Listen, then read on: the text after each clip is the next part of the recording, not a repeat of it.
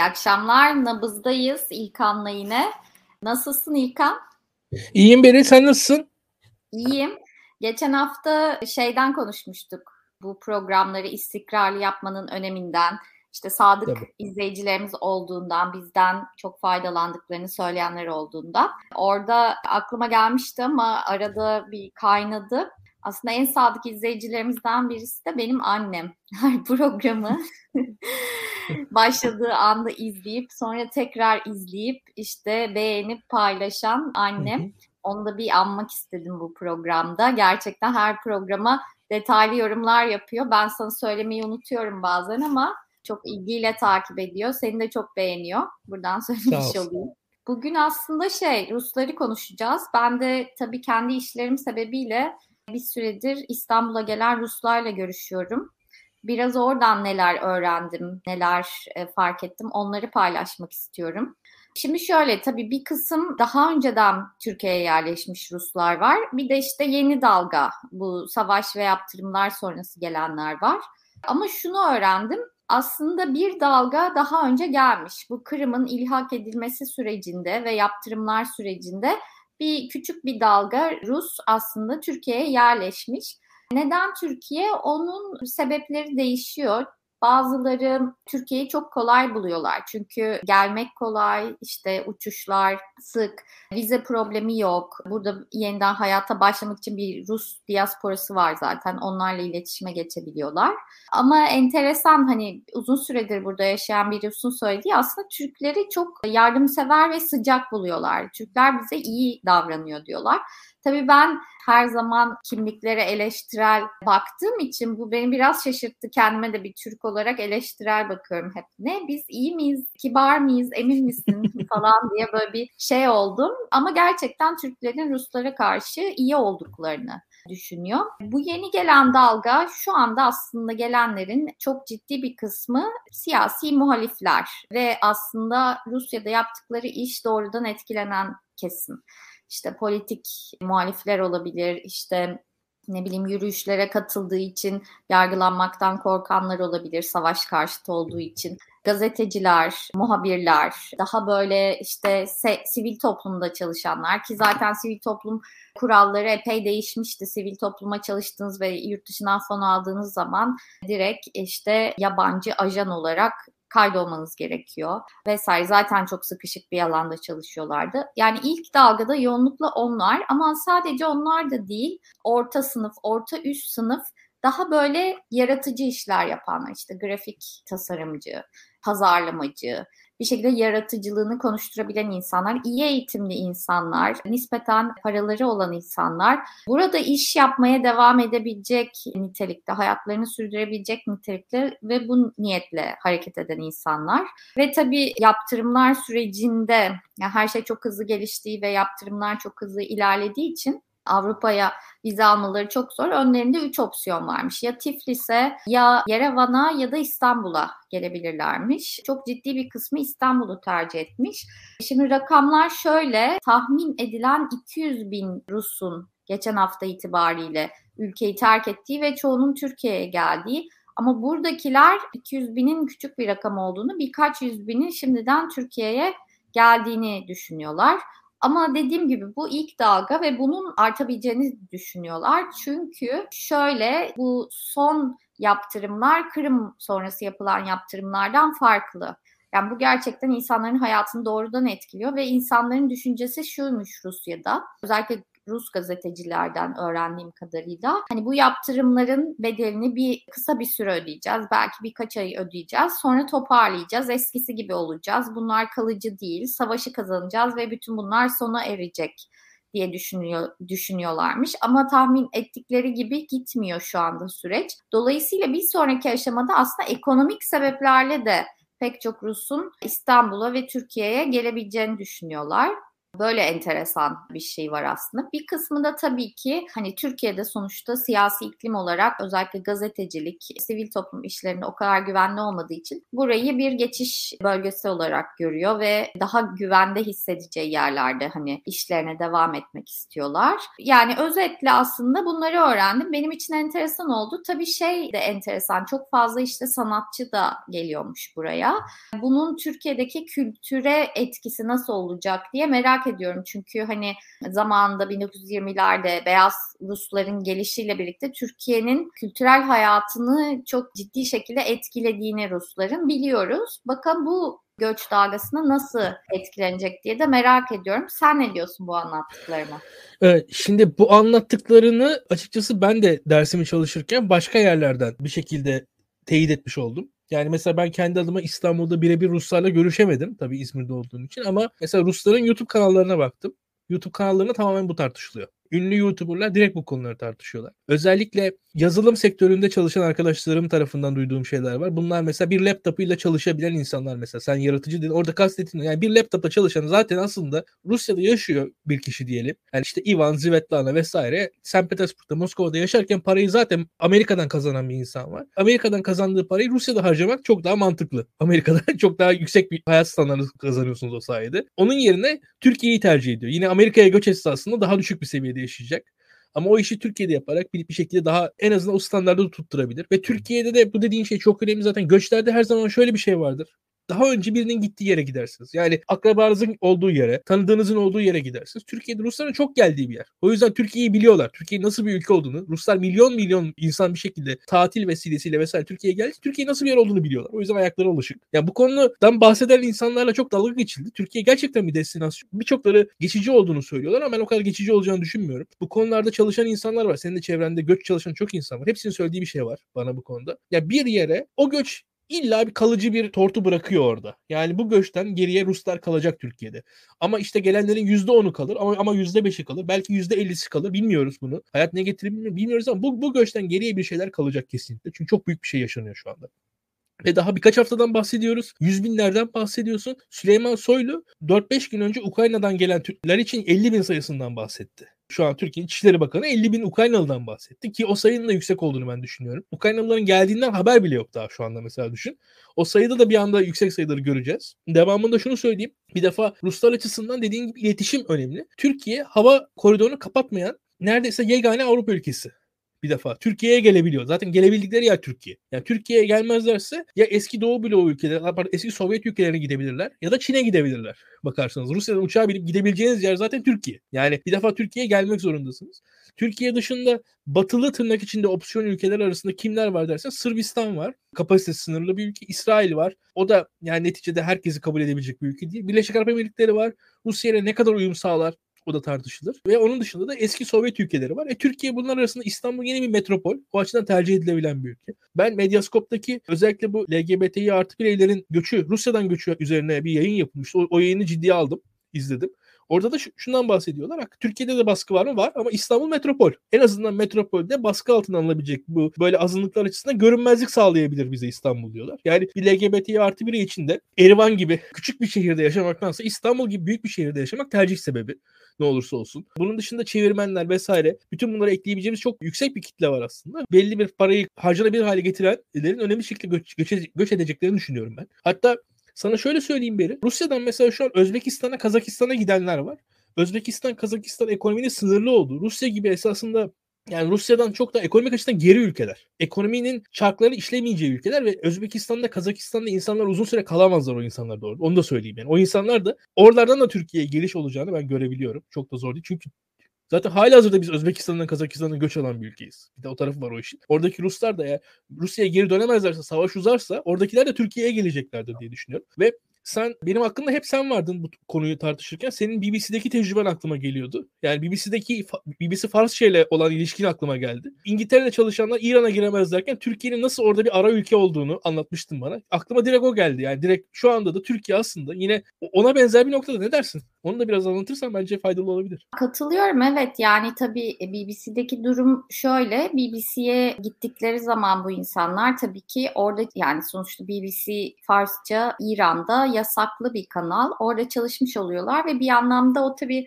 onların göç tecrübesini daha farklı etkiliyor. Yani Türkiye'den giden biri bir noktada işi bırakıp Türkiye'ye dönebilir ya da şey yapabilir ama onların işi onların hayatta kalmalarıyla çok bağlantılı. Hani İngiltere'de kalabilmeleri için o viz- vizeye ihtiyaçları var. O vizeyle hayatta kalıyorlar. Dolayısıyla çok daha komplike bir hale getiren bir durum. Yani tabii ki o anlamda Türkiye ile İran kıyaslanamaz durumda bence. Yani ama tabii şöyle bir şey var. Ben belki şunu da söylüyorum. Yani yani şu Rusya'dan İngiltere'ye gittiğin zaman şu, şu tarihte tekrar Rusya'ya geri dönmen artık zor. Yani şu evet. an çünkü bayağı bir savaş. Şu an Türkiye'ye gelenler tekrar dönebilir. Çünkü Türkiye İngiltere evet. pozisyonu almadı Rusya'ya karşı. Evet. Bu, bu pozisyonu aldıktan sonra yani hani şu açıdan da şöyle bir şey var. Bu çalışan insanların da önemli bir kısmı. Mesela bir tane YouTuber dinliyorum. Ya ben diyor YouTube'dan elde ettiğim gelirle anneme babama bakıyorum diyor. Şimdi hı. ve anneme babama bakıyorsam şöyle bir şey var. Yurt, yurt dışına çıksam da YouTuber olarak yine gelir elde etsem hı. o parayı anneme babama nasıl yollayacağım? Böyle bir sorusu var kafasında. Tabii. Ve o an korkuyor İngiltere'ye gidersem veya yazılımcı olarak anneme babama, babama o parayı yollayamam. Şimdi böyle sorular var ve o yüzden Türkiye bir yandan da tercih sebebi olarak yine öne çıkıyor. Bu tarz nüansları düşündükçe. Tabii ki. Tabii ki. Yani bence onu düşünen, tekrar geri dönmeyi bir noktada düşünen, duruma göre değerlendireceğini düşünen insanlar var. Her ne kadar açıkça muhalefet yapsalar da bir gün geri dönebileceklerini düşünüyorlar. Yani bir, bir yanlarıyla o ihtimali hep tutuyorlar ama tabii böyle durumlar çok değişebiliyor, çok keskinleşebiliyor. Bilmiyorum ne kadar mümkün olacak bu kişilerin ileride geri dönebilmesi. Ya da uzaktan mesela gazetecilik yaptıklarına ne kadar etkili olabilecekler, kime ulaşabilecekler. Sonuçta Rusça hı hı. haber yapıyorlar. Rusça konuşan kime ulaşacaklar? Yani Rusya'ya ulaşabilecekler mi? Bunlar tabii soru işaretleri. Evet, Türkiye burada enteresan bir konumda. Hani hem Ukraynalıları alıyor hem Rusları alıyor. Hani burada Ruslar bir anlamda iptal edilmiyor. Hani bu cancel culture'dan bahsetmiştik. Yani Türk, Türkiye'deki insanların da ister istemez Ruslarla bir şeyi oluyor. Hani biz de benzer bir sistemde yaşıyoruz. Belki sizinki kadar ağır değil bu sistem. O yüzden biz de anlıyoruz işte Türkiye'deki özellikle hükümete muhalif olan insanlar bir anlamda bir duygudaşlık hissediyorlar Ruslarla. Çünkü yani benzer bir tehlike ve benzer bir otoriterlik altında hissediyorlar kendilerini. Bu buradan da açılan bir kapı var onlara. Hani çünkü Avrupa'da kimse şu an Ruslarla bir duygudaşlık hissetmiyor. Hissetmeyecek. Yani Rusların tamamen iptal edilmesi üzerine bir hani bunu da doğru mu yanlış mı konuşmuştuk daha önceki programda. O yüzden bu Türkiye o anlamda da onlara iyi gelecektir diye düşünüyorum. Hani Türkiye'de o anlamda da rahat edeceklerdir diye düşünüyorum. E, metropol konusuna katılıyorum. Bu metropol konusu sadece Rusya'dan gelen LGBT'ler değil, diğer Orta Doğu ülkelerinden gelen LGBT'ler de kendilerine ait bir komünite, bir balon yaratabildikleri için burada yarattıkları güvenli, tırnak içinde güvenli alan içinde kendi kimliklerini yaşayabildikleri için İstanbul'u tercih ediyorlar. Yani dediğin gibi daha da fazlası diğer ülkelere gidenlerden de buraya geçenler olacak. Ama ben maddi olarak hayatlarını nasıl sürdürebilecekler onu bilmiyorum. Çünkü şu var, politik muhalifler, işte gazeteciler ya da LGBT aktivistler için belli dayanışma grupları var. İşte muhalif oligarkların da onları desteklediği söyleniyor. Ama onun dışında kalan insanlar işlerini kurabilecekler mi, hayatlarını sürdürebilecekler mi, nasıl devam edecekler onu bilmiyorum gerçekten. Ama buna bunu yapabilecek yetenekte, eğitimde ve bilinçte insanlar gibi görünüyor. Yani şu an ilk dalga gerçekten bayağı eğitimli. Mesela yani bir çevirmenler atıyorum kitap çevirmenleri var. İngilizce, Rusça çevirmen insan şu an Türkiye'ye gelmiş durumda. Böyle insanlar ben biliyorum. Yani bu insan şu an online olarak işini yapabilir ama ne kadar sürdürebilir onu da Hı-hı. tam göremiyorum yani. O da haklısın kafamda öyle sorular var. Ama bu bu kriz senin dediğin şey çok doğru. Her an e, başka bir anlam yüklenecektir bu krize. Her her saat, her geçen e, ay, her geçen zaten hani ilk başta biz neden bahsediyorduk? İşte iki günde Rusya Kiev'i alır. Yani bir Hı-hı. ay oldu.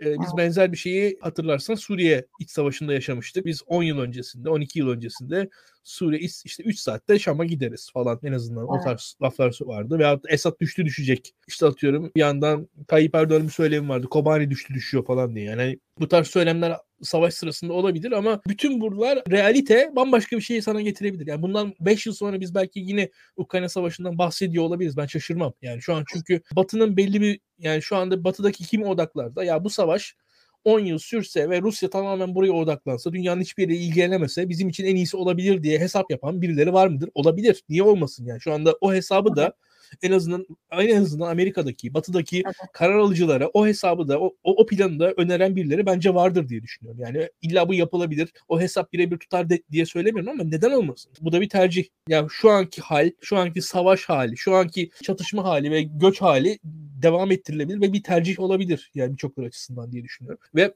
bizim Türkiye açısından da biz burada bu aradaki konumumuzu koruyacağız ülke olarak o gözüküyor.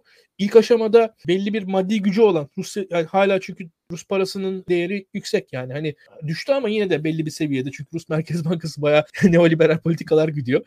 Öyle söyleyeyim Rusya'da çok kızıyorlar Merkez Bankası Başkanı Efendi'ye. Ama yani Rusya birazcık dönüştüğü anda belki değişir diye insanlar öngörüyorlar ama ne olacağını hiç bilmiyoruz. Şu an Rusya çünkü şimdiye kadar düşünelim soğuk savaş oldu ama dışarıdan bir müdahaleye Rusya değişmedi bir anda kendi içinden müdahaleyle değişti. Yani Naziler saldırdı Rusya değişmedi. Birinci Hı. Dünya Savaşı oldu. Almanlar saldırdı. işte Enver Paşa saldırdı. Rusya ne oldu? Kendi içinden değişti. Bugün Hı. de aslında Rusya değişirse yine kendi içinden değişecek. Ben buna eminim. E, ve biz dışarıdan gözlemcilerin yaptıkları yorumlar her zaman sınırlı kalacaktır gibi geliyor bana. Biraz oryantalist bir bakış belki. Bel- belki biraz özcü bir bakış ama yani şimdiye kadar hep böyle oldu Rusya'da. Yani Rusya'da dışarıdan etkiler oldu. Dışarıdan birileri Rusya'ya saldırdı. Savaşlar açıldı. So- Birçok ittifaklar kuruldu ama Rusya'da ya bir gün bir şey olduğu zaman Rusya'nın içinden oldu bu. Yine Rusya'nın içinden olacaktır diye düşünüyorum. Ne zaman olur, nasıl olur Bilmiyorum ama belki bir an hızlı olacak ve hepimiz belki de şaşıracağız olacaklara. Belki de hiçbir şey olmayacak bilmiyoruz. Yani Stalin de yatağında huzurla öldü bakılırsa. Hani birçok diktatör hani denir ya çok kötü öldü falan. Yok Stalin evet. yatağında huzur içinde öldü. Yani işte öyle bir acılar içerisinde falan inleyerek ölmedi yani. Dünya diktatörleri hepsi de öyle acılar içerisinde ölmüyorlar. Belli olmuyor bu işler. O yüzden öngörmek zor. Ukrayna meselesi de yani ya bana da sorsaydınız ben de bu savaşın çıkmayacağını en sonunda söyleyecek yorumculardandı. Bu konu çok uzman olarak kendimi görmüyordum ama birçok uzman kontrpiyede kaldı. Batılı istihbarat raporları doğru çıktı. Bu savaşın çıkacağını ancak batılı istihbaratçılar öngörebildi. Yarın bir gün ne zaman biteceğini kim nasıl öngörebilecek bilmiyorum. Ve bu işin çok kolayca son bulup bulmayacağı açık. Rusya'nın Ukrayna'da taviz vermesi zor. Ukrayna belli bir ve bu savaşta sürdükçe de Ukrayna milletinin millet olma özelliği artıyor. İnsanlar bu ölüyor. Savaş Ukrayna milliyetçiliğini şekillendiren şey oldu aslında. Tabii. Kesinlikle yani bir milliyetçilik, bir milliyet bir, bir ulus doğuyor şu anda onu görüyoruz aslında. Aynı Çünkü... şekilde Rus milliyetçiliğini de belki de Rusluğu da bir anlamda dünya gözünde tanımlayan bir şeye de dönüştü. O da doğru. O da doğru. Yani bütün bunlar bizi nereye vardırır? Yani öngörülerimiz çok sınırlı. Yani çok güvenilir değil şu an. Sadece realiteyi görüyoruz. Realitede bir göç olacak. Bu gözüküyor. Ekonomik bir alt üst oluş olacak. Ekonomik açıdan belli fırsatlar da olacak. Belli şeyler sınırlanacak. Bunları görebiliyoruz. Yeni bir dünya, yeni bir şartlar. Bu şartlara göre de herkes kendi yerini alacak diye düşünüyorum. Bir izleyicimiz demiş ki Ruslar bizim gibi fakirliğe alışkın millet 40 yaş üstü önem, önemsemez fakirliği. 40 yaş üstünü bilemiyorum ama buraya gelen kişiler daha önce aslında ciddi bir refah içinde yaşamış paraya, markaya, refaha düşkün insanlar ve bazen hani İstanbul'u bile o anlamda lükslerini yetersiz görenler olduğunu duydum. Hani bunun genelleyemem ama böyle örnekler olduğunu duydum. Hani İstanbul'un kendilerine yetmediğini, istedikleri markalara vesaire ulaşamadıklarını söyleyenler olmuş. Bu aslında İstanbul açısından da bir şey gösteriyor. Çünkü geçmişte İstanbul'da her markayı, her lüks markayı bulmak mümkündü. Demek ki bazı markalar girmiyor İstanbul pazarına ya da çekiliyorlar. Bunun da sebebi aslında buradaki pazardaki daralma olabilir diye düşündüm. Bilmiyorum ne dersin buna? Modernleşmesi 1600'lerden 1700'lerden beri aslında bir Fransız modeline örnek alır. Yani Fransız sarayını örnek alan bir Rus sarayı vardır ve o o saray kültürü etrafında bir lüks kültürü ortaya çıkmıştır zaten. Yani Hermitage müzeleri falan yani o, o hikayelere girdiğin zaman onu görürsün zaten ve Fransa zaten lüksün dünyadaki merkezidir. Fransa'dan da Rusya'ya gelir. Rusya'da da bu o lüksün en ciddi alıcısı Rusya'dır. Rusya büyük bir lüks alıcısı ülke olarak İtalya'dan galiba 500 milyon euroluk falan bir yıllık mücevher ithalatı oluyormuş Rusya'nın. Yani hakikaten çok yüksek bir lüks tüketimi olan bir ülke Rusya. Yani bu açıdan çok enteresan bir ülke. Yani Türkiye olarak evet. biz o pazarların biraz dışındayız aslında. Yani biz evet. e, ve yani özellikle Rusların ekstravagan kıyafetlerini, cafcaflı giysilerini falan hafif de dalgayla ele alan bir yaklaşım var. Hatta Ruslar 80'lerde kaldı falan da diyenlerimiz olur arada. İşte bu oligarkların hayat tarzı, bu yatlar vesaire. Zaten dünyanın en pahalı yatları bunların. Rusya'da böyle bir kültür var gerçekten. Ki ben mesela burada bu, bu Rusların cancellanması meselesinde özellikle kendim e, araştırmalarım sırasında şeye denk gelmiştim. Onu paylaştım zaten insanlarla. Şu anki Rus Dışişleri Bakanı Lavrov'un kızının mesela Rusya'da güncel sanat konusunda nasıl öncü bir insan olduğunu, oradaki güncel sanat müzayedelerinin başında olduğunu, zamanında hatta daha öncesinde uluslararası bir müzayede şirketinin Rusya merkezinin başında olduğunu söylemiştim. Zaten ondan sonra e, bu Lavrov'un üvey kızı var. Üvey kızı şu an Londra'da o da zengin bir hayat yaşıyordu. O da mesela bu yaptırımlar kapsamında değildi. O kadın da yaptırımlar kapsamına aldılar mesela bugün. Öyle bir şey var. O geçen şeyde paylaşmıştım. Ruslar o yüzden dünyanın ekstravagan hayatının, elit hayatının, o lüks hayatının çok içinde olan bir millet ve bu özellikle Fransızların bu lüks e, markaları topladığı bir, bir çatı markası var. Yves Saint Laurent miydi? Tam öyle bir marka yani hani. O tüm markaların olduğu markanın orada 150 tane şeyi varmış yani dükkanı varmış. Çok gerçekten lüks çok değerli onlarda çok anlamlı. Sanırım Türkiye senin bahsettiğin Louis Vuitton mağazası. Louis Vuitton, ah, Louis Vuitton evet. Louis Vuitton'un evet. çok yüzlerce e, dükkanı falan olduğunu söyle okumuştum. Şaşırdım yani açıkçası. Evet. Rusya'da bu lüks kültürü var. Türkiye Türkiye'de Türkiye en tepedeyken o, o lüks kültürünü yaşadı ama şu anki kurlarla Türkiye'de öyle bir alışveriş yapmak Türk Türkler açısından imkansız. Yani şu anki kur seviyeleriyle yani bizde tabii yani dolar tekrar e, 2 lira falan olursa bize o markalar gelir de yani doların 15 lira olduğu ortamda o markalara Türkiye halkının pek ulaşımı olamaz. Ya bizde zaten daha çok buraya gelen turistlere yönelik ya da işte buradaki çok çok çok küçük bir aşırı zengin kesime yönelik hizmet veren, pazar oluşturan markalar var. Ama belli ki o da daralmış yani ben onu hissettim ilk defa. Sonra düşündüm orta sınıfa hizmet veren pazarlarda da daralma oldu. Böyle bir mesela Zara eskiden orta sınıfa hitap ederken bugün daha üst sınıfa hitap eden bir markaya dönüştü. Ya yani markaların algılanışı da aslında Türkiye'de değişti. Biraz da onu düşündüm. Onu fark ettim. Mesela Topshop hani orta sınıf, biraz orta üst sınıf hani e, giyinebilirdi. Topshop çekildi çünkü satış yapamadı. Çünkü lükse de çıkamıyor. Çünkü sokak giyimi aslında Topshop'un tarzı falan. Böyle bir aslında markaların algılanışı ve hitap ettiği kitlede de bir değişim oluyor. Onu fark ettim. Peki buradan aslında şeye bağlamak istiyorum. Yani bu NATO zirvesi Erdoğan ve bu savaşta Ukrayna'daki savaşta Erdoğan'ın aldığı tutum ve aslında siyaseten bunun nasıl Erdoğan'a ve AK Parti'ye yansıdığı. Sen ne düşünüyorsun bu konuda? Yani bence şu anda bu savaş Tayyip Erdoğan'ın ayıpta bulamayacağı nimet kendisi açısından. Bir defa çok geniş bir hareket alanı sağlamış durumda ona. Onu söylemek lazım. Çünkü senin ilk başta anlattığın Rusya'dan Türkiye'ye göçen gerçekten de orta sınıf, orta üst sınıf diyebileceğin profesyonel elit kitle var karşımızda. Bir de bunun yanında batıdan da Türkiye'ye insanlar göçe başlayacaklar. Hani en azından paralarını getirecekler diye düşünüyorum. Bu paralar konusunda da ilk aşamada özellikle oligarkların Türkiye'de kendilerini, kendi paralarını belli bir süre park edeceklerini görmek zor değil. Yani Türkiye'de bunlar yeni yatırım yapmazlar ama Türkiye'deki mevcut yatırımlara bir şekilde ortak olup bu paraları belli bir süreliğine Türkiye'de park ederek ekonomiye ciddi katkıda bulunabileceklerini düşünüyorum bu insanların. Yani oligarkların paraları Türkiye'de park edilecek bir defa. Yani o gözüküyor. Yani biz burada Roman Abramovich'in yatının Türkiye'de olması, iki yatının birden Türkiye'de olması, birçok büyük mega yatın Türkiye'ye doğru hareket etmiş olması çok tesadüf değil. Burada bir gerçek durum var. Yani onu görmek lazım. Bunun yanında dünya da bunu kabullenmiş durumda. Öyle söyleyeyim. Yani dünya da bunu şu aşamada kabullenmiş durumda. Şu belli bir sırada. Birkaç aşamada buradaki hikayelerin devamında e, dünya çapında da Beril şu gözüküyor. Türkiye e, savaş çıktığı andan itibaren bir defa şunu söyleyelim bir, insan hakları ikinci plana atılıyor neticede. Yani şimdi mesela sen bir gazeteci olarak düşün. Selahattin Demirtaş hapiste diyorsun. Ona dair haber yapıyorsun. Hatta işte Osman Kavala insan hakları hapiste diyorsun. Ona dair haber yapıyorsun. İşte şu kadar işte bilmem ne emniyet işkence var diye haber yapıyorsun mesela. Sen işte atıyorum belki işte bugün konuşuyoruz Kuytu'la sert müdahale diye haber yapıyorsun. Öbür tarafta termobarik bomba atıyorlar. yani tamam şimdi bir taraftan öbür tarafta bakıyorsun işte işte kruz füzesi atılmış. işte seyir füzesi atılmış. Öbür tarafta bakıyorsun işte top mermileriyle beraber bir insan hava aracından bir yerlere saldırıda bulunmuş. Yani neticede Türkiye'nin standartları en azından diyorsun Türkiye'de savaş yok en azından diyecek bir defa dünya ve dünyanın gündeminde Türkiye'deki insan hakları ihlalleri arka plana öyle ya da böyle geçecekler. Devam edelim.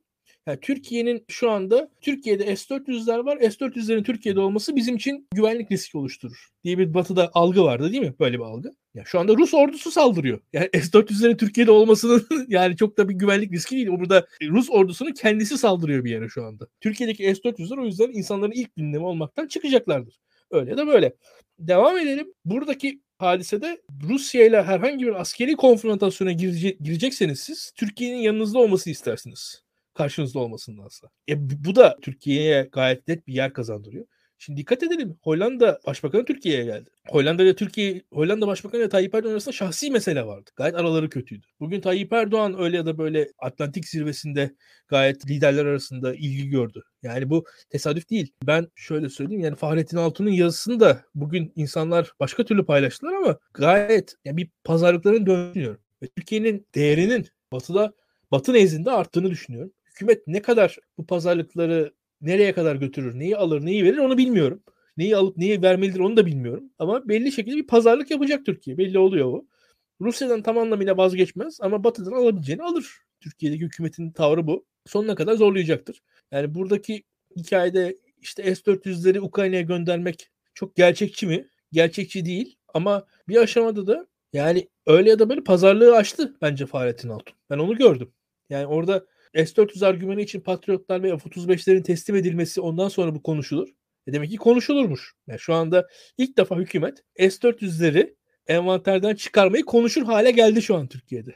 Ya çünkü orta karşı taraftan alabileceği bir şeyler olduğunu gördü ve bunun da ya ben imkanlar dahilinde olduğunu düşünüyorum ki şu anda şöyle bir şey var. Başka bir zaman olsa Rusya'nın tepkisi Türkiye'ye daha sert olabilirdi. Şu an Rusya Türkiye o kadar sert tepki gösterebilir mi? Ondan da şüpheliyim ben. Çünkü Rusya da şu anda Türkiye üzerinden mesela şu an Rusya uçakları Rusya'dan kalkıp batıya doğru uçamıyorlar. Türkiye'ye uçmak zorundalar.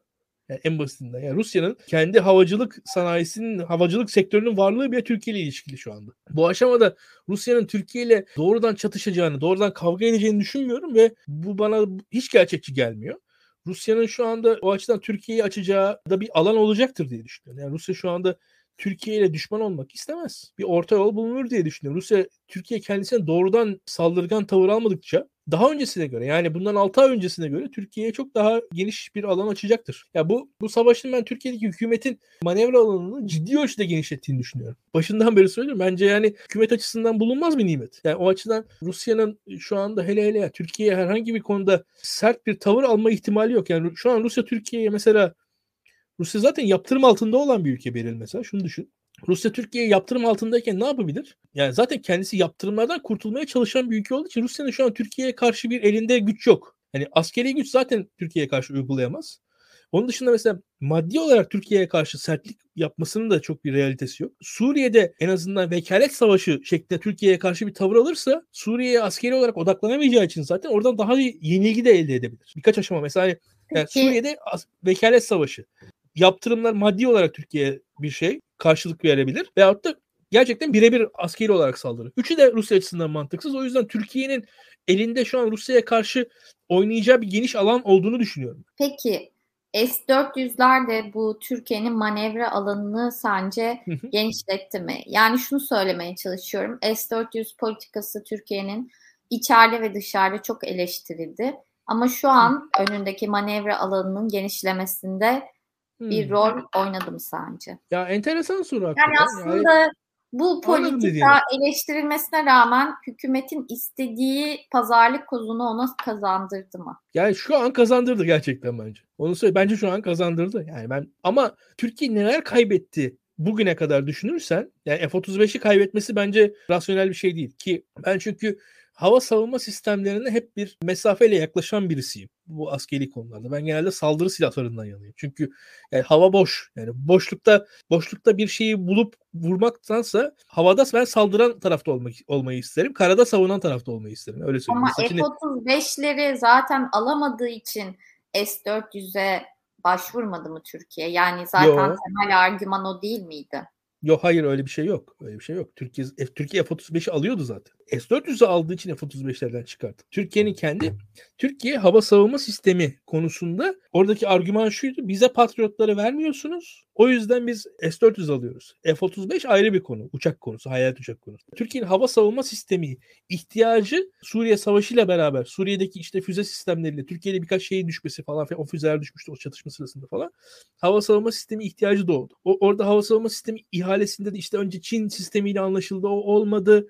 O gene iptal edildi Amerika'nın baskısıyla mesela. Türkiye daha önce Çin'le anlaştı ve Amerika'nın baskısı iptal etti mesela. Yani bu hükümet iptal etti. Şu anki mevcut hükümet Çin'le anlaştı ve sonra iptal etti mesela. Onu, o unutulan bir şey. Onun arkasından tekrar ihaleye çıkıldı. Ve tekrar çıkılan ihalede Rusya'ya geldi. Rusya o biraz işte orada neden o Rusya'ya verildi? O biraz şey işte. Rus uçağı düşürüldü. Rus elçisi vuruldu. Rusya Türkiye'ye bir ekonomik açıdan bir baskı uyguladı. Onun karşılığında bir şekilde yani bir de şöyle söyleyeyim hani Afrin'de Rusya'nın egemenliği altında sayılabilecek bir bölgede Türkiye askeri operasyon yaptı. PKK'yı oradan temizledi. Ya bütün bunların karşılığında da birazcık şey yani Rusya'da diyet olarak aslında S-400 bence alındı Rusya'dan yani. Ben daha ziyade öyle görüyorum. Çok da S-400 konusunda doğrudan doğruya evet bu işin askeri açıdan anlamı var mıdır? Vardır. Ama ya bu iş sadece askeri teknik açıdan değerlendirilmez. Bu kadar büyük sistemler, bu kadar milyar dolarlık işler stratejik, politik açıdan değerlendirilir diye düşünüyorum. Peki bir izleyicimiz bize patriot vermiyorlar demek ki müttefik değiliz demiş. Buna ne dersin? Ha, e, güzel bir soru bu. Evet patriot vermiyorlarsa müttefik değiliz denebilir. Vermiyorlar mı? Tam öyle değil aslında. Orada teknoloji transferi meselesi var. Şimdi Türkiye'nin bir bu teknoloji transferi meselesi savunma sanayide uzun süredir konuşulan bir şey belir. Yani Türkiye'nin savunma sanayinde Amerika gerçekten de çok bir teknoloji transferi konusunda bonkör bir ülke değildir. E, işin gerçek tarafı. Yani bunu söylemem lazım. Benim gördüğüm kadarıyla en bonkör ülke İsrail açıkçası savunma sanayi konusu. Çünkü İsrail savunma sanayisi Amerika'dan daha ziyade ihracata bağımlıdır. Hı-hı. Amerikan savunma sanayisinin Amerikan ordusu gibi bir alıcısı olduğu için Amerikan Hı-hı. savunma sanayisinin öyle çok ihracat yapma gibi bir önceliği yok aslında. Daha ziyade kendi müttefiklerini belli silahlara silahlarla kendi müttefiklerine belli bir güvenlik sağlama önceliği vardır Amerikan savunma sanayisinin. Şimdi Türkiye ile İsrail arasında aslında kurulacak bir ilişkiyle orada teknoloji transferi yapılırsa yapılırdı. Rusya ile de şöyle söyleyeyim. Rusya'dan teknoloji almış hangi ülke vardı Türkiye alıyor? Bundan çok emin değilim. Yani Rus teknolojisini biz nasıl alacağız? Şu an Patriot'ta alamadığımız hangi teknolojiyi S-400 alıyoruz? O konuda ben en azından S-400 savunucuları tarafından ikna edilmiş değilim. Rusya'nın Patriot, e, pardon Amerika'nın Patriotlar konusunda teknoloji vermediği konusunda muhtemelen vermemiştir. Yani onu o konuda bence de vermemiştir Amerika. Amerika öyle çok, öyle çok teknolojisini paylaşan bir ülke değil. Amerika kendi teknolojisini Fransa ile bile çok paylaşmıyor belli konuda. Bütün bunların yanında yani bu iş öyle zaten bir yandan şu da doğru. Ya bu tarz e, kritik teknolojileri size kimse vermez siz kendiniz yaparsınız yani. Öyle bir e, dünyada o teknolojiler dağıt yani kimse vermez o teknoloji. Türkiye'de vermesin mesela Türkiye'nin mesela Türkiye kendi hava savunma sanayisini sistemini yapabiliyorsa Türkiye bu sistemi dünyadaki her ülkeye vermemeli. Yani bu, bunlar çünkü çok stratejik şeyler ve bunlar verilmezler. Bayraktar savunma sanayisi. ya şöyle Bayraktar da ayrıca konuşulur. Bayraktar aslında ilginç bir şey ya. Onu daha başka bir programda birazcık daha üstüne çalışıp konuşmak isterim. Orada çünkü bilmediğim bir şey mi var diye düşünüyorum. Çünkü gördüğüm kadarıyla o kadar ilginç bir şey değil ama gerçekten bir gap bulmuşlar, bir bir bir bir, bir aralık bulmuşlar diye düşünüyorum. O ilginç bir durum. Ya hem dışarıya bağımlı hem de yerli ve milli. Orada bir belki bir program yerli ve milli tartışması da yapabiliriz. Çünkü yerli ve millinin çıkışı, ilk tanımlanışı vesaire onlar da ilginç. O bağlamda bir konuşabiliriz. Ya şimdi... Önce söylediğin şeyle ilgili bir şey söylemek istiyorum. Sen dedin ya ben hava savunma şeyleri yerine işte daha ziyade saldırıdan yana, yanayım. F-35'leri kaçırdık diye. Ama şu da var. Gerçekten Türkiye bölgedeki en savaş nezdinde konuşuyorum. Hani her şey anlamında demiyorum. En stabil ülke ve Türkiye'ye çevreden bir ülkenin hani müdahalede bulunması, bir savaş açması, bir işgalde bulunması mümkün değil. E kendi içindeki çatışmalar zaten bir anlamda kendi kontrolü altında. Yani dolayısıyla aslında Türkiye'nin gerçekten hani orada neye hangisine daha fazla ihtiyacı var onu düşünmek lazım. S4 yani o konu biraz siyasetin manevra alanı gibi geliyor bana. Hani bu çok güzel anlattın. Bir tane hava savunma sistemleri vesaire bunlar hani Türkiye'nin çok ciddi bir hani askeri bir tehdit altında olabileceği bir durum yok. Türkiye sonuçta NATO ülkesi tabii ki böyle bir güvencesi de var.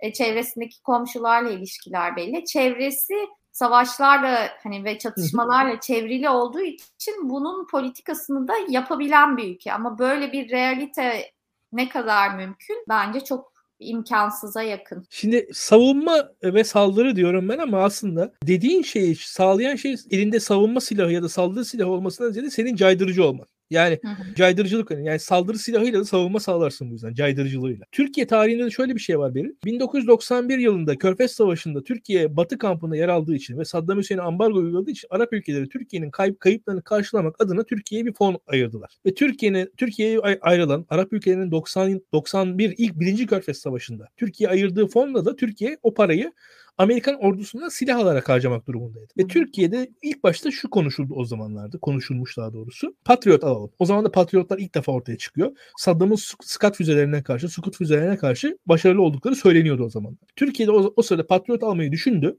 Amerika'dan Patriot sisteminin 91 92 yıllarında Patriot alınması konuşuldu Türkiye'de. Ama o zaman da şu karar alındı. Birkaç sistem Patriot almaktansa 50-60 tane daha F-16 alalım. Hmm. Tercihi yaptı Türkiye. Yani elindeki mevcut sistemin sayısını arttırdı. F-16'ya Türkiye o parayla da mesela Kuveyt'in Birleşik Arap Emirlikleri'nin Türkiye'ye ayırdığı bir fon vardı. Amerika'nın baskısıyla birazcık da. Irak, yani Saddam Hüseyin'in ucuz petrol almadı Türkiye. Hı-hı. Saddam Hüseyin'i desteklemedi ve Saddam Hüseyin'i zor durumda bıraktı. Saddam Hüseyin'e ambargo uyguladı.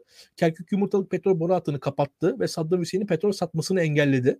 Bunun karşılığında Türkiye'ye verilen bir para vardı işte o savaş sonrasında. Bu parayı F-16'da ayırdı mesela. O zaman da Türkiye savunma silahındansa saldırı silahını tercih etti. E, iyi kötü de bakarsan 91 yılından beri işgale uğramadık ve nispeten doğru bir tercihmiş gibi geliyor bana. Ama tabii bu dediğim de illa mutlak gerçeklik değil. Dediğin gibi tartışılır. Ha, bütün bunların yanında tabii ki sen belki daha hani benden daha demokrat bir geçmişi olan, benden daha insan hakları savunuculuğu geçmişi olan birisi olarak belki de ya bu savaş bu ya bu paralar niye silaha harcanıyor?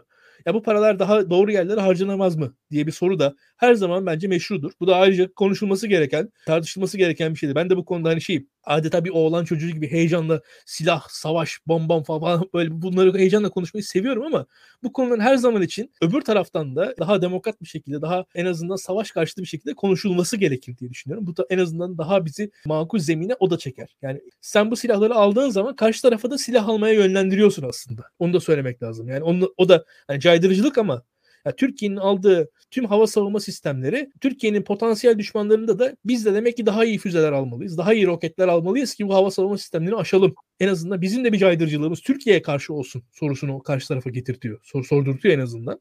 Ve onları da daha fazla silahlanmaya yöneltiyor belki de. Yani bu da konuşulabilecek bir şeydir. Yani bu işin de sonu yok. Bakarsanız yarın bir gün atıyorum Yunanistan'ın daha fazla silahlanmasını da biz böyle sağlıyor olabiliriz. Bu tartışılabilecek bir şey. Yani bu hakikaten konuşulması gereken bir şey. Mesela Şöyle söyleyeyim Türkiye 90'lı yıllarda aynı şekilde şu da oldu Beril. Mesela Yunanistan F-15 almaya kalktı. Türkiye de F-15 almaya kalktı. Yunanistan Eurofighter projesine girdi. Türkiye'de girdi. Yunanistan çıktı. Türkiye'de çıktı. Yani bu silahlar varken yokken falan filan noktasında hangisi doğru hangisi yanlış hep tartışılır. Dediğim gibi yani şartlar zaman, durum, şu anki yani şu an tabii ki savaş olması zaten tabii bu barışçı yaklaşımların altını bir yandan uyuyor. Onu da söylemek lazım yani gerçekten de. Dünyada şu an savaş tamtamlarının çaldığı, silahların daha güçlü olduğu durumlar var. E, e burada da bakalım kim doğru çıkacak, kim haklı çıkacak göreceğiz. Ama ben bu tartışmanın kendisinden yanayım. Yani bu tartışmanın burada Daktilo'da da biz bunu sürdüreceğiz. Yani burada da kendi adıma birazcık nispeten yönetici pozisyonum da var burada. En azından caydırıcılığın önemini hem uluslararası dengeleri hem de insan hakları bağlamını beraberce tartışmamız lazım. Bu silahlar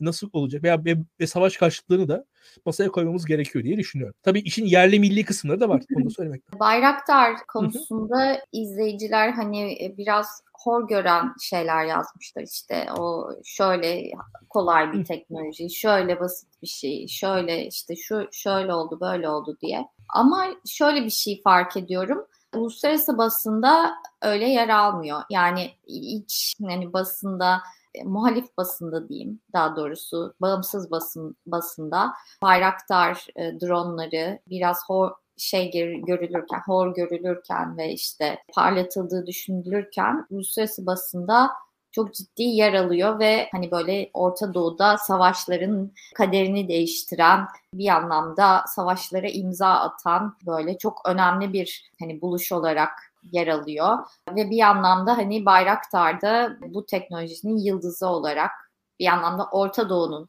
yıldızı olarak e, yer alıyor. Çok daha farklı bir bakış açısı var. Belki o yüzden bir programda hani bir 15-20 dakika bunu ayırıp belki bir sonraki programda hani yurt yabancı basın niye böyle görüyor? Biraz onu da konuşabiliriz. Neyi parlatıyorlar? Hani Tabii. Nedir? Hemen bu anlatayım. Hızla. Çok bunu, bunu söylemek istiyorum. Birincisi Türkiye, yani dünyada bu teknolojinin en çok geliştiği zamanlar 90'lı yıllardı beri. 90'lı yıllarda da tüm dünyada aslında savaşa, silaha yatırımı azaldı. Soğuk Savaş'ın bitmesinin ardından Almanya gibi, Fransa gibi, İngiltere gibi ülkeler silaha yatırımlarını azalttılar. Sovyet tehdidinin kalkmasından dolayı. Amerika nispeten yatırımlarını sürdürdü, İsrail yatırımlarını sürdürdü ve Türkiye yatırımlarını sürdürdü. Tabii İsrail ve Türkiye kendi iç güvenlik meselelerinden dolayı, Filistin ve PKK meselesinden dolayı iç güvenliğe yatırımlarını sürdürdüler. Amerika'da daha güçlü bir askeri lobisi olduğu için bu yatırımları sürdürdü, sürdürdü ve İsrail'in stratejik olarak yaklaşımında şu var. Nüfusu çok önemli İsrail'in ve nüfusun yok olma tehlikesi var. O yüzden de kendi askerini korumak çok önemli İsrail açısından. Hı hı. Ve bu yüzden de drone teknolojisine insan yani bu kendi askerini cepheden çeken teknolojilere çok önem veriyor İsrail. Hı hı. Ve bu yüzden İsrail bu teknolojilerde bir numaralı ülke haline geldi dünyada. Türkiye'de İsrail'e çok yakın ilişkiler sürdürmüştü. Hep konuşuyoruz 90'lı yıllarda Türkiye İsrail arasındaki askeri ilişkilerden bahsediyoruz hatırlarsın. Hep bahsedilir. Burada da Türkiye İsrail'den bu teknolojileri aldı. PKK ile olan mücadelesinde de şu vardı. Türkiye'nin özellikle enformasyon sıkıntısı var. O enformasyon sıkıntısına dronlar çözüm olabilecek aletler olarak ortaya çıktılar. Onlar denendi ve Türkiye aslında bu insan hava aracı teknolojisine dünyanın Türkiye'den belki daha ileri ülkelerinden daha önce giriş yapabildi bu sayede. Yani bu teknolojiyi daha önce kullanmaya başladı. İsrail üzerinden kullanmaya başladı ama şöyle yani Fransızlardan Türkiye daha ilgiliydi 90'larda bu drone teknolojisini. Çünkü Fransızlar kullanmıyorlardı bile. İngilizler o an dertleri o değildi yani o anda. Amerika tabii savaşan bir ülke olduğu için İsrail kendi özel kendi özelliklerinden dolayı Türkiye'de kendi çalışmalarından dolayı. Arkasından Türkiye bu işi devam ettirdi ve Türkiye'nin kendisini de bir noktaya kadar getirdi ve şu anda dünyada şu var belir. Bizim kullandığımız savaş aletleri Düşün mesela kullanılmaya başlandığı zamanlar ne zamanlar? İkinci Dünya Savaşı. İşte İkinci Dünya Savaşı sırasında asker canı şu andaki olduğu kadar önemli değil dünyada. İnsanların hepsinin 4-5 tane çocuğu olduğu zamanlar mesela. Şu an dünyada asker canı çok önemli. Zaten dünyada şu an temel çelişki insan canının çok kıymetli olduğu toplumlarla o kadar kıymetli olmadığı toplumlar arasındaki meselelerde çıkıyor. Ve o yüzden de mesela beline bomba bağlayan bir tane terörist bir son model bir orduya karşı, son teknoloji bir orduya karşı galibiyet elde edebiliyor. Yani şu anda mesela Amerikan teknolojisinin işte düşün mesela 11 Eylül karşısındaki çaresizliği zaten. Hani ortadaki en bariz şey. Veyahut da canlı bombalar karşısında Batı'nın çaresizliği bunu gösteriyor aslında. Şu anda şöyle bir durum var. Bu drone teknolojisi aslında tam da bunu çözen bir hadise. Yani ve oradaki o gap'i dolduruyor diye düşünüyorum. Kesinlikle şöyle Boston Robotics geliyor diyor arkadaş. Doğru söylüyor. Onlar gelene kadar zaten bu teknolojiler onun yerini alacaktır. Ki mesela burada da başka şeyler gelecek mesela. Şu an mesela biz bir bayraktarın 3 tane operatörü var. İleride 3 operatörün kullandığı belki 1000 tane drone olacak. O zaman başka bir teknolojiye doğru geçeceğiz. Ya işte Swarm diyorlar mesela. Swarm şey işte hani arı şeyi. İşte o hmm. yani swarm dronlar gelecek mesela. Bir anda bin tane drone beraber hareket edecek ve sizin tüm savunmanızı alt üst edecek mesela. Belki öyle teknolojiler gelecek dünyada. Şu anda Türkiye'de aslında bayraklarla beraber ilk ilk defa bu bir savaşta etkili noktaya geldi. Anka da aynı şekilde. Bu teknolojileri Amerika ve İsrail yıllar boyunca beri kıskanç bir şekilde kimseye vermediler. Ve kıskanç oldular. Kimseye vermediler. Hatta bu silahların ihraç edildiği Batı ülkeleri vardı. Ve ne, niye ihraç ettiler biliyor musun? Afganistan Savaşı'nda kullansınlar diye İtalyanlara, İngilizlere, Almanlara falan Afganistan'da kullanmak üzere bu silahları sattılar. Yani düşün kendi savaşları için Amerika onları ancak sattı. Yani o, o teknolojinin pek yayılmasına Amerika izin vermedi. Şu an tabii bu drone teknolojisi özellikle Çin tarafından yavaş yavaş yayılmaya başladı dünyaya. İran da kullanıyor şu anda. Özellikle bu hatırlarsın bir ara hatta Yemenli Husiler vardı. Suudi Arabistan'da bir rafineriye falan saldırıda bulundular. Çok başarılı olmuştu Hı-hı. mesela. Orada İran da başarılı. Şu an dünyada giderek yayılıyor. Baktılar ki Amerika'da şu anda biraz geç fark etti. Hatta Amerikan bürokrasisinin hali. Hatta hep söylüyorum Amerikan ihracatta pek dayanmaması meselesi vardı. Burada da onu gösteriyor aslında. Biraz böyle bir durum var. Yani ilginç konular bunlar. Hakikaten konuşmak lazım. Sorular var, tezler var. Ee, benim de tezlerim var görüyorsun. bu konuları seviyorum. Evet, tabii ki tezlerim var. Bir de tabii bu ister istemez al bayrak, bayraktar, e, kim halef olacak tartışmasında da bence önemli tabii. bir önemli bir indikatör yani. Kesinlikle öyle. Kesinlikle öyle. Hani yani bayrakların e... ve al bayrağın yabancı basında özellikle nasıl anıldığına bakarsak hani bir taraf daha sessizce öne geçmiş gibi gözüküyor bence. Ya şöyle söyleyeyim ben sana. Bir defa Sabah medya grubunun, Turkuaz medya grubunun, Hürriyet'in ve genel anlamda yandaş medyanın nispeten daha batı karşıtı pozisyonu var. Yani bu e, içselleşmiş bir batı karşıtlığı ama bir yandan da gerçekten de batıya hafif bir mesafeli hal var. A Haber'e baktığınız zaman oraya çıkan paşalarımız bilmem neler var hepsini bakıyorsunuz. Bir Rusya karşı e, Rusya taraftarlığını görebiliyorsunuz orada. Buna karşın Bayraktar tarafında ise Ukrayna ile beraberlik var. O tweetler atılmış durumda. Orada gerçekten de özellikle hani benim açımdan şu var. Süleyman Soylu'nun Albayrak'ın nispeten daha Moskova yanlısı, Hakan Fidan'ın ve Bayraktar'ın da daha daha ziyade Kiev yanlısı gibi hissettiğim bir noktası var yani öyle söyleyeyim. Çünkü hı daha ziyade Türkiye'de mesela MIT'in önde olduğu e, askeri meseleler var Türkiye'de. MIT mesela Suriye'de etkili oldu. Özellikle bu Arap proxy güçler tarafından Türkiye'ye yakın proxy güçler MIT üzerinden daha ziyade kontrol ediliyordu. Libya'da yine MIT'in bence etkinliği var açıkçası. Orada da proxy güçler falan. Ki zaten hani biliyorsun bu şeyler barışları hapse gitmesi işte Ümit Özdağ hakkında fezleke falan hep o Libya'daki MIT faaliyetleri üzerinden çıkmıştı zaten yani. O hikayeyi biz de söyleyip bir şey yapmayalım da hani orada orada da o taraf var mesela. Orada hep karşı taraftar karşılarında olan askeri güç Rus askeri gücü olmuştur her zaman. Orada da öyle bir durum var. O yüzden de hani Batı ile ilişkisi daha iyi olan ve Batı ile ilişkisi daha kötü olan yapılar var diye düşünüyorum. Doğru. Peki süremizin sonuna geldik. Birkaç konuşmak istediğimiz şey daha vardı ama her zamanki gibi yetiştiremedik. son sorular varsa onları alayım. Senin de son yorumlarını alayım İlkan. Birincisi şöyle bu yayınları insanlara paylaşsınlar, izleyip unutmasınlar. Yani o taraftan izleyicilerimize onu söyleyelim. Yani 65 kişi izliyor şu anda en azından şey yap yani yayını beğensinler ve paylaşsınlar bu insanlardan onu, onu rica edelim bir defa onu söylemek lazım. Onun dışında tabii ki ya bu tarz konular konuşulmalı, tartışılmalı. Daha çok konuşursa daha güzel noktalara iş evrilebilir. Açık fikirli olmak lazım. Özellikle Ukrayna-Rus meselesinde de şu var. Yani Türkiye çok şöyle bir durum var. Bakın muhalif e, hani bu şey yani yerli milli muhalefetten falan bahsetmiyorum ben. Hı hı. Ama şu var yani Türkiye çok rezil bir ülke. Asla Türkiye'ye gelmez Ruslar, Ukraynalılar falan diyen bir grup var. Ya o değil yani olay. Şimdi bir yerde savaş çıktığı zaman gelirler Türkiye. Niye gelmesinler? Ve şöyle bir durum var. Mesela Türkiye Türkiye'nin rezil ülke olması belki daha çok gelmelerini sağlayabilir hatta. Çünkü Türkiye daha ucuz bir ülke o zaman. Çünkü onlar için. Hmm. Mesela 100 bin dolara Almanya'da ev alamaz bir Ukraynalı. 100 bin dolar olan Ukraynalı Türkiye'de gelip bir ev alıp hayatını devam ettirebilir mesela. Çok basitçe söylemek gerekirse. Yani 100 bin dolar olan bir Ukraynalısınız siz. Almanya'da bir hayat kuramazsınız 100 bin dolarla. Ama 100 bin dolara Türkiye'de orta boy bir kasabaya gelip hayat kurabilirsiniz. Bir ev alırsınız hatta bir iş kurarsınız kendinize. Bu açıdan daha geniş çerçevede bakılması gerekir hadiselere diye düşünüyorum. Yani yaşanan her şeyden fırsatlar çıkar doğar diye doğar gibi geliyor bana. Yani bunları dikkate almak lazım ve şu anda bir şunu da eklemek gerekiyor. Genel anlamda hep siyaset konuşuyoruz. Burada bugün az siyaset konuştuk. Türkiye siyaseti. Şunu görmek lazım Belir. Bir ülke işgal ediliyor. Şimdi bir ülkenin işgal edilmesi Türkiye'deki halkın psikolojisini etkiler. Onu unutulması, onun unutulmaması gerekiyor. Muhalefet de unutmaması gerekiyor. Bence Ukrayna'nın işgal ediliyor olması Türk halkını etkiler. Bir ülkenin işgal edildiği anda mesela şu an Türkiye'de ne vardı muhalefetin yaptığı? Teorik tartışmalar vardı. Güçlendirilmiş parlamenter sistem işte kesin hesap komisyonu olsun, başında da muhalefet üyesi olsun. Değil mi? Bak ne kadar güzel şeyler değil mi? Ya bugün bunların değeri daha az. Savaş çıktıktan sonra. Evet. Onu da görmek gerekiyor. Çok daha beklenti yani bir kere insanların devletlerden beklentisi düşüyor. Kendi hayatlarına dair beklentileri düşüyor. Bu savaşın yakın olması da işleri değiştiriyor. Bence şu an Türkiye'deki insanların en büyük endişesi benim fark ettiğim kadarıyla Suriye sonrası Türkiye bu savaşta taraf tutmak istemiyor. Kesinlikle dahil yani herhangi bir taraf olmak istemiyor. Ukrayna'yı destekleseler bile aktif olarak insanlar Kesinlikle. taraf tutulmasını istemiyor ve aslında hükümet de bir anlamda bunu onlara veriyor. Kesinlikle öyle. Ya yani dünyada da bakarsanız şu var. Yani dünyada da şu anda ekip çalışması, grup çalışması öne çıkmıyor. Liderlik öne çıkıyor şu anda. Evet. Şu anki şartlar onu öne çıkarttığı kavramlar e, nedir ona bakmak lazım ve mesele şu gerçekten kendi hikayesini yazan liderlerin öne çıkacağı zamanların geldiğini düşünüyorum ben. Peki İlkan ağzına sağlık. İzleyicilerimize de çok teşekkür ederiz. Bir soru var aslında son olarak onu da sorayım. Tabii. Sana iki dakika veriyorum bu soru için. Muhalefet demokrasinin geleceğini karanlık görüp halk korkmasın diye susuyor diye düşünüyorum. Siz ne düşünüyorsunuz diyor. Şöyle bir durum var. Muhalefet açısından Türkiye'deki şartların kötülüğünü baştan sona sarih ve dürüst bir şekilde ifade etmenin olumsuz olduğunu ben de düşünüyorum. Yani Türkiye'deki şartların tüm olumsuzlukları ifade etmiyorlar. Yani doğru söylüyor bence. Hı hı. Ha nedir?